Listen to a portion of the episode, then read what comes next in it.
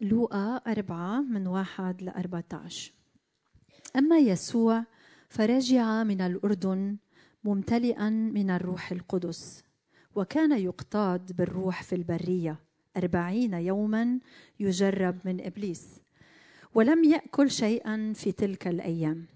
ولما تمت جاع أخيرا وقال له إبليس إن كنت ابن الله فقل لهذا الحجر أن يصير خبزا. فأجابه يسوع قائلا مكتوب أن ليس بالخبز وحده يحيا الإنسان بل بكل كلمة من الله. ثم أصعده إبليس إلى جبل عال وأراه جميع ممالك المسكونة في لحظة من الزمان. وقال له إبليس لك أعطي هذا السلطان كله. ومجدهن لأنه إلي قد دفع وأنا أعطيه لمن أريد. فإن سجدت أمامي يكون لك الجميع.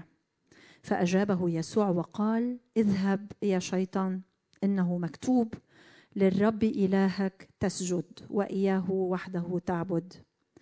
ثم جاء به إلى أورشليم وأقامه على جناح الهيكل وقال له إن كنت ابن الله فاطرح نفسك من هنا إلى أسفل لأنه مكتوب أنه يوصي ملائكته بك لكي يحفظوك وأنهم على أيديهم يحملونك لكي لا تصدم بحجر رجلك.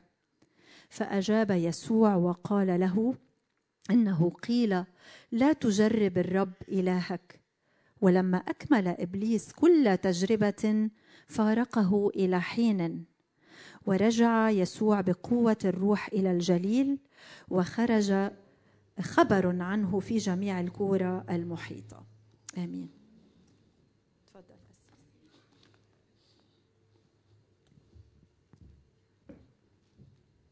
صباح الخير. مبسوط إنه أكون معكم. أتبارك بالترنيم وب آه، هيك الوجود بين هالكنيسة اللي بميزها التعليم أوكي؟ أنا بعرف الأسيس حكمت ونحن بحاجة إلى كنائس أكثر تركز على التعليم. أه خلونا نصلي بداية. نشكرك يا رب من أجل الروح القدس روح الفهم روح الإرشاد. الذي تركته للكنيسة ولأولاده. به فقط نستطيع أن نفهم النصوص والحروف والكلمات المكتوبة. بارك علينا وافتح أذهاننا وأرواحنا لسماع الكلمة. آمين. آه الكنائس يلي عندها يعني رزنامة كنسية أو تتبع الرزنامة الكنسية بالنسبة إلى هذا الأحد هو الأحد الأول بفصل الصوم بفصل الصوم. فهناك كنائس إنجيلية وأرثوذكسية وكاثوليكية أيضا تتبع الرزنامة الكنسية والرزنامة الكنسية يعني ما بتخوف هي ستيشنز محطات في رحلة يسوع. رحلة يسوع بنوقف معه بفصل المجيء ونحن نتوقع الميلاد ثم بالميلاد ثم بالظهور وإلى آخره. بس آه، آه، مش كل الكنائس آه، بتتبع الرزنامة الكنسية. ويمكن إذا واحد تأمل يعني حاجات الرعية أهم من الرزنامة الكنسية. بس لأنه أنا مش راعي الكنيسة ولأنه أنا ما بعرف هموم الرعية وحاجاتها بالضبط فأسهل علي إنه احتفل بأول أحد بفصل الصوم. فهذا النص نص طبيعي نص رينا للتأمل بفصل الصوم. وبيميز فصل الصوم إنه بهذا الوقت بتشوفوا كثير ناس قرروا إنه يتبعوا لمدة 40 يوم سلوك وانضباط معين يتخلوا عن بعض الأشياء بنبطل ناكل لحم في منهم في منهم بطلوا حلويات ناس بطلوا شوكولا. ناس بيبسي وإلى آخره من هالعادات يلي معتادين عليها ومرتبطين فيها كثير بيقرروا إنه يتخلوا عنا في هذا الفصل. آه، وهذا التخلي هذا القرار بالتخلي بيعتبروه هن إنه هيدي مواجهة مع تجربة وهن لازم ينتصروا فيها. فلذلك بيعيشوا هال40 يوم بحالة وعي وعي بأنه لازم ما نسقط لازم ما نفشل لازم نكمل آه، هيدي المهمة وننجح في فصل الصوم. هيك بيفكروا الناس البعض من الناس في فصل الصوم إنه هو دورة دورة تدريبية في عوائق روحية جسدية مطلوب إنه تتحملها وتتغلب عليها. وباللاوعي بنحاول نثبت لحالنا ونثبت لربنا وكثير من الأحيان نثبت للآخرين إنه نحن أقوياء بما يكفي إنه ما نفشل بهذا الالتزام وإنه ننجح بهذه التجربة تجربة الصوم. طبعا هيدا هيدي النظرة للصوم خطيرة خطيرة من ناحية وحدة إنه إذا كثير كنا واعيين لها بهالطريقة فنحن ممكن إنه نوقع في البر الذاتي أو الكبرياء الروحي. إذا الصوم هو تحدي لشخصيتك فلما بتنجح بهذا الفصل بأنك تصوم بهيدي الطريقة اللي حكينا فيها فبيعني إنك أنجزت أمر ما. وكأني في شيء قمت به بدلا من شيء يجب أن يقوم فيك. أوكي فبنصير عم نحتفل بقدراتنا وبقوتنا بدل إنه نحتفل بنعمة الله المغيرة التي تعمل فينا في كل يوم. الصوم منه امتحان لقدرتنا على تحمل التجارب. وهذه القصة المتكررة في الأناجيل اللي ريناها وسمعنا عنها. القصد منها إنه تقلنا هيك إنه الصوم ليس امتحان لقدرتك إنك تتحمل التجارب. تجربة يسوع في البرية لازم نطلع لها إنه هي ببداية خدمته قدر بهيدي التجربة يحدد أولوية حياته أولويات إرساليته مرتكزات ارساليته وهو يبدأ وهو يبدأ. طبعا هذا صار مباشرة بعد معموديته من يوحنا المعمدان في الأردن وسماع صوت الله يقول هذا هو ابني الحبيب الذي به سررت. انكفأ يسوع في البرية للصلاة والصوم والتأمل. وهون في شيء بريد لكم اياه نحن غالبا بنحكي إنه العالم مليء بالتجارب. مزبوط العالم مليء بس أخطر التجارب هي التجارب التي تأتي إليك وأنت وحدك. أنت وحدك. هيدي أخطر التجارب. فلذلك هذا الصوم بالبرية والانكفاء والخلوة هو استكمال لقوت التجربة يلي بنتجرب فيها ونحن وحدنا هون بيخطر لي يعني القديس آه، أبو الرهبان بسموه آه، أب أباء الصحراء fathers of the desert يلي هو إغناطيوس الكبير أنطونيوس الكبير سوري أنطونيوس الكبير إذا تسمعوا عنه أو بالكنائس الأخرى بيسموه مار أنطونيوس. هيدا بيقولوا إنه ترك المدينة وذهب إلى الصحراء عشرين سنة وكان وتجرب كما بنار كما بنار وهو وحده وهو وحده بعيد عن العالم وبيقولوا رجع من هنيك بأكثر قوة. ثلاث تجارب ينتصر فيها يسوع على إبليس وهدف هذه التجارب كانت أنه تحرفه عن جوهر خدمته في الطاعة للكلمة. الطاعة للكلمة. ثلاث عناوين. ثلاث عناوين ثلاث تجارب. هي نفسها التجارب اللي بتواجهها الكنيسة والمؤمنين والناس كلها في يوميا أو في محطات مهمة في حياتهم. لأنه هذه تجربة يسوع تجربة نموذج. لذلك اجت الآية بعبرين تقول مجرب في كل شيء مثلنا لكن بلا خطية. التجربة الأولى إبليس بيقول له ليسوع إن كنت ابن الله فقل لهذا الحجر أن يصير خبزا. أعطي الناس خبز. أعطي الناس خبز. خبز هو حاجة الحاجة الأولى لعالم جائع مثل ما بتعرفوا اليوم. بكل مناطق كثيرة بالعالم الخبز ضرورة لعالم جائع. واللي بيقدر يقدم خبز بيكون عم بيعمل شيء مهم وبينال الامتنان والتقدير والاحترام. وإذا كانوا دول بيستاهلوا الولاء شيء عادة.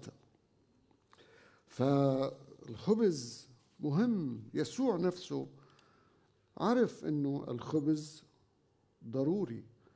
تتذكروا آه، إشباع الخمسة ألاف هو تعبير عن شعوره مع الناس بضرورة الخبز اليومي. الكنيسة أيضا في أمانة لرسالة يسوع يجب أن تلاقي الناس بالخبز. ما فيها تدير ظهرها للخبز لحاجات الناس وإلا بتكون عم تفقد جانب مهم من دعوتها. لكن هذا ليس جوهر إرسالية يسوع ولا جوهر خدمة الكنيسة. تصوروا بي عنده مرة وولاد وبيقول لهم مثلا بيقول لها لمرته ليش شو ناقصك؟ مش جايكي خبز ولبس وشرب وكذا شو ناقص وللولاد شو ناقصكم؟ جايكم كل شيء شو ناقصكم؟ بالطرف الثاني ممكن حدا يقول له ناقصني ناقصني حب ناقصني حنان ناقصني رعاية ناقصني حماية ناقصني وقت مضيه معك ناقصني كلمة طيبة منك. ناقصني علاقة شبعني أكثر من الخبز وأكثر من اللبس.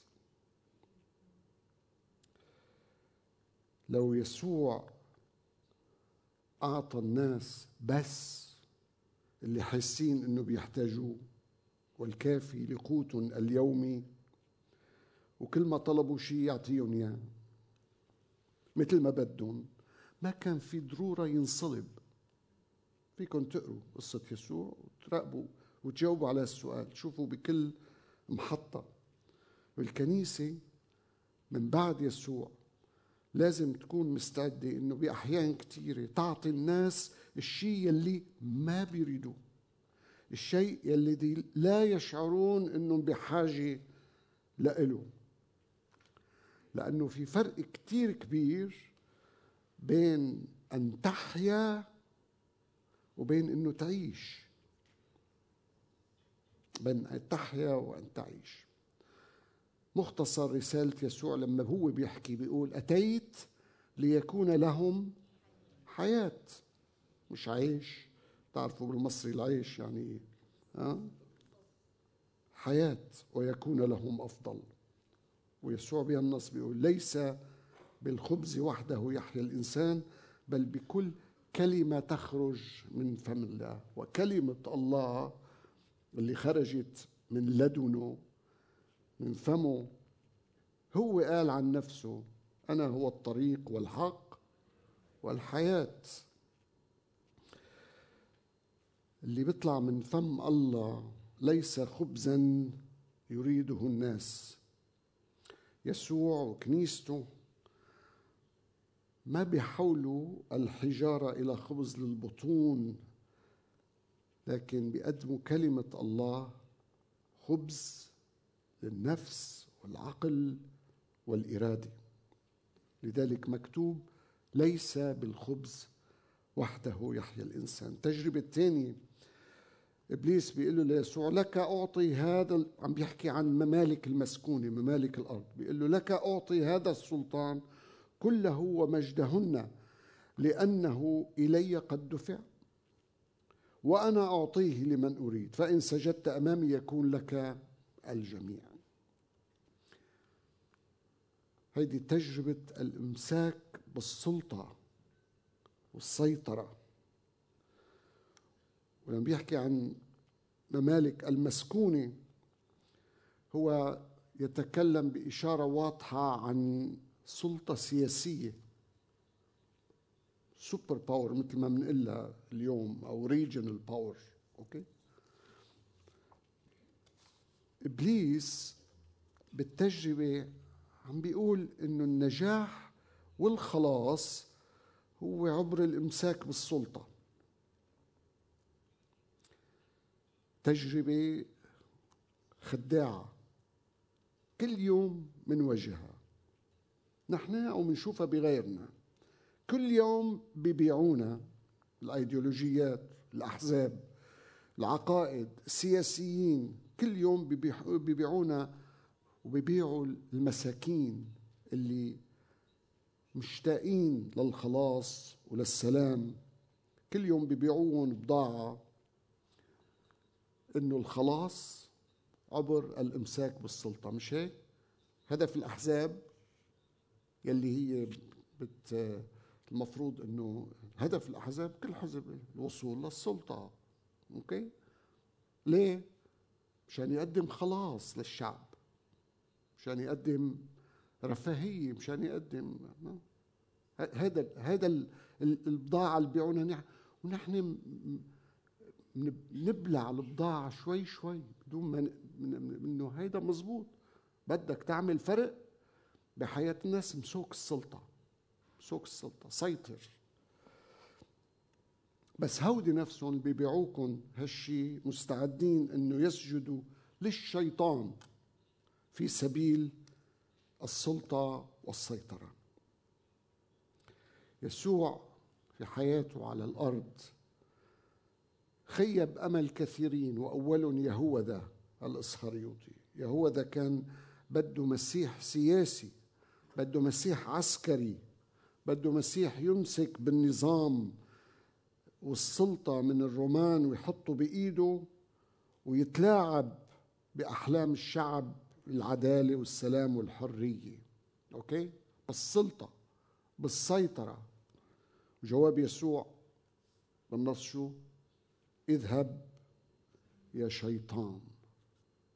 اذهب يا شيطان. بفكر يسوع ما في مملكة أرضية يمكن أن تكون كافية لتحقيق أمان الناس في الخلاص والعدل والسلام إلا مملكة الله إلا ملكوت الله. يلي السلطة فيه لله ولمحبة الله المغيرة.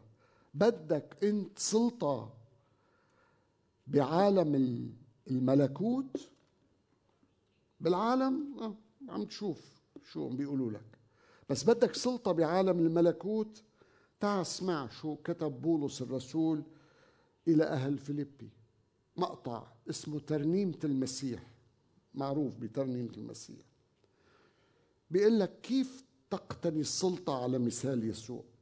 بيكتب بولس بيقول الذي كان في صورة الله لم يحسب خلسة أن يكون معادلا لله لكنه أخلى نفسه آخذا صورة عبد صائرا في شبه الناس وإذ وجد في الهيئة كإنسان وضع نفسه وأطاع حتى الموت موت الصليب.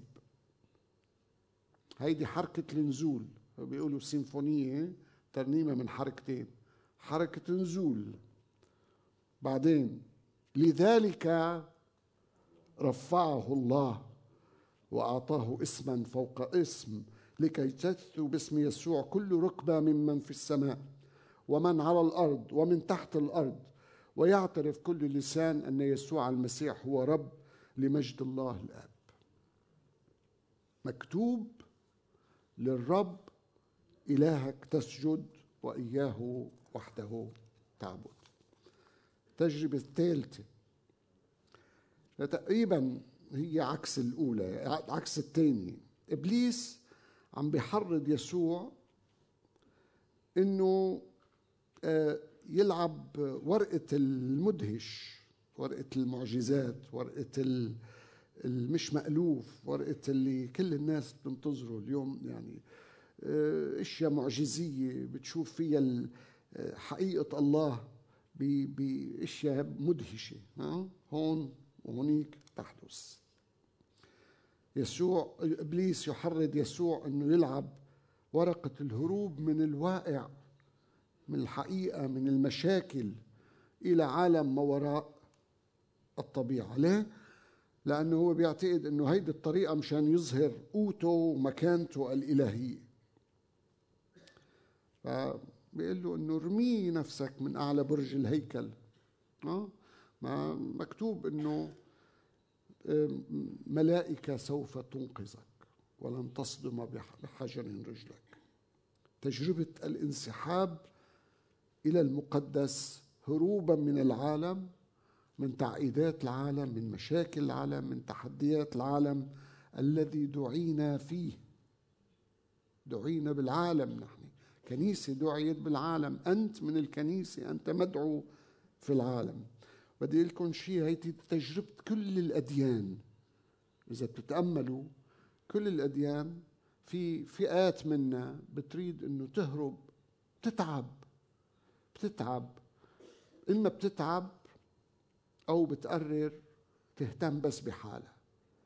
فبتهرب إلى المقدس تهرب إلى عالم غير العالم الحقيقي يلي فيه دموع وألم وبكي وناس عم بتجوع وناس عم تتألم أه؟ البعض حتى من المؤمنين حتى من المسيحيين يلي بيشوفوا أنفسهم أنه هن ينتمون إلى السماء وبالتالي أولويتهم على الأرض هي أنه يحفظوا نقاوتهم ونحن طهارتهم وأنه وبعدين اللي بده يصير يصير. المهم أنا أخلص. أنا أوقف بلا لوم قدام الله. ما بنعرف إنه ما فينا نوقف بلا لوم. آه بس نتصور هيك. منجرب الله إنه ينقذنا من شيء نحن قررنا التقاعد منه لحالنا. هلأ عم بتذكر ب شو اسمه؟ دالاي لاما دالاي لاما البوذي. بيحكي عن بمقطع حلو كتير بيحكي عن كيف الإنسان بأوقات بيصلي لله لأشياء هو لازم يعملها. أه؟ بجربه أنا. اعملها أنت عني فالدلاي لاما بيقول اللي عملته أنت تفضل. شوف شو بدك تعمل.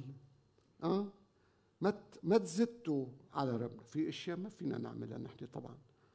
بس في كثير أشياء نهرب نعملها لأنه بدنا نحافظ على نقاوتنا على صورتنا على كبريائنا الروحي. في عالم اليوم من الفقر والظلم والعنف والجهل والانقسام هناك من يجرب الله بالهروب من المقدس. وبننسى إنه مسؤوليتنا تجاه عالم المسيح اللي أحبه المسيح اللي أحبه الله المليء بالمشاكل واللي يسوع حط لنا نموذج إنه شو أفضل من إنه يضع الإنسان نفسه من أجل أحبائه أوكي؟ من أجل قريبه.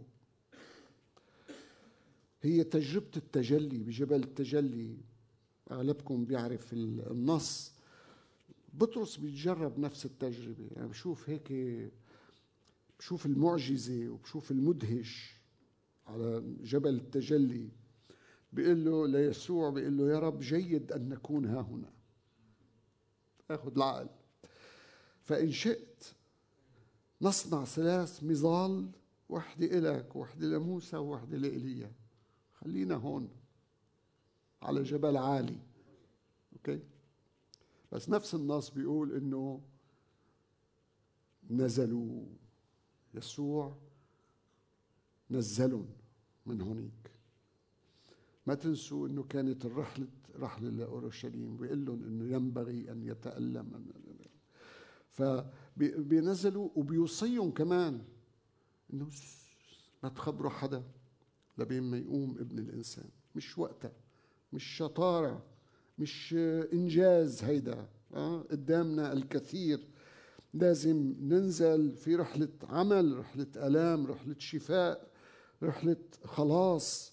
هلأ مش وقت الهروب إلى المقدس لكن أن هذا المقدس اللي أنت مؤمن فيه تنزله بالحاضر تستحضره وتعيشه هلأ بين الناس.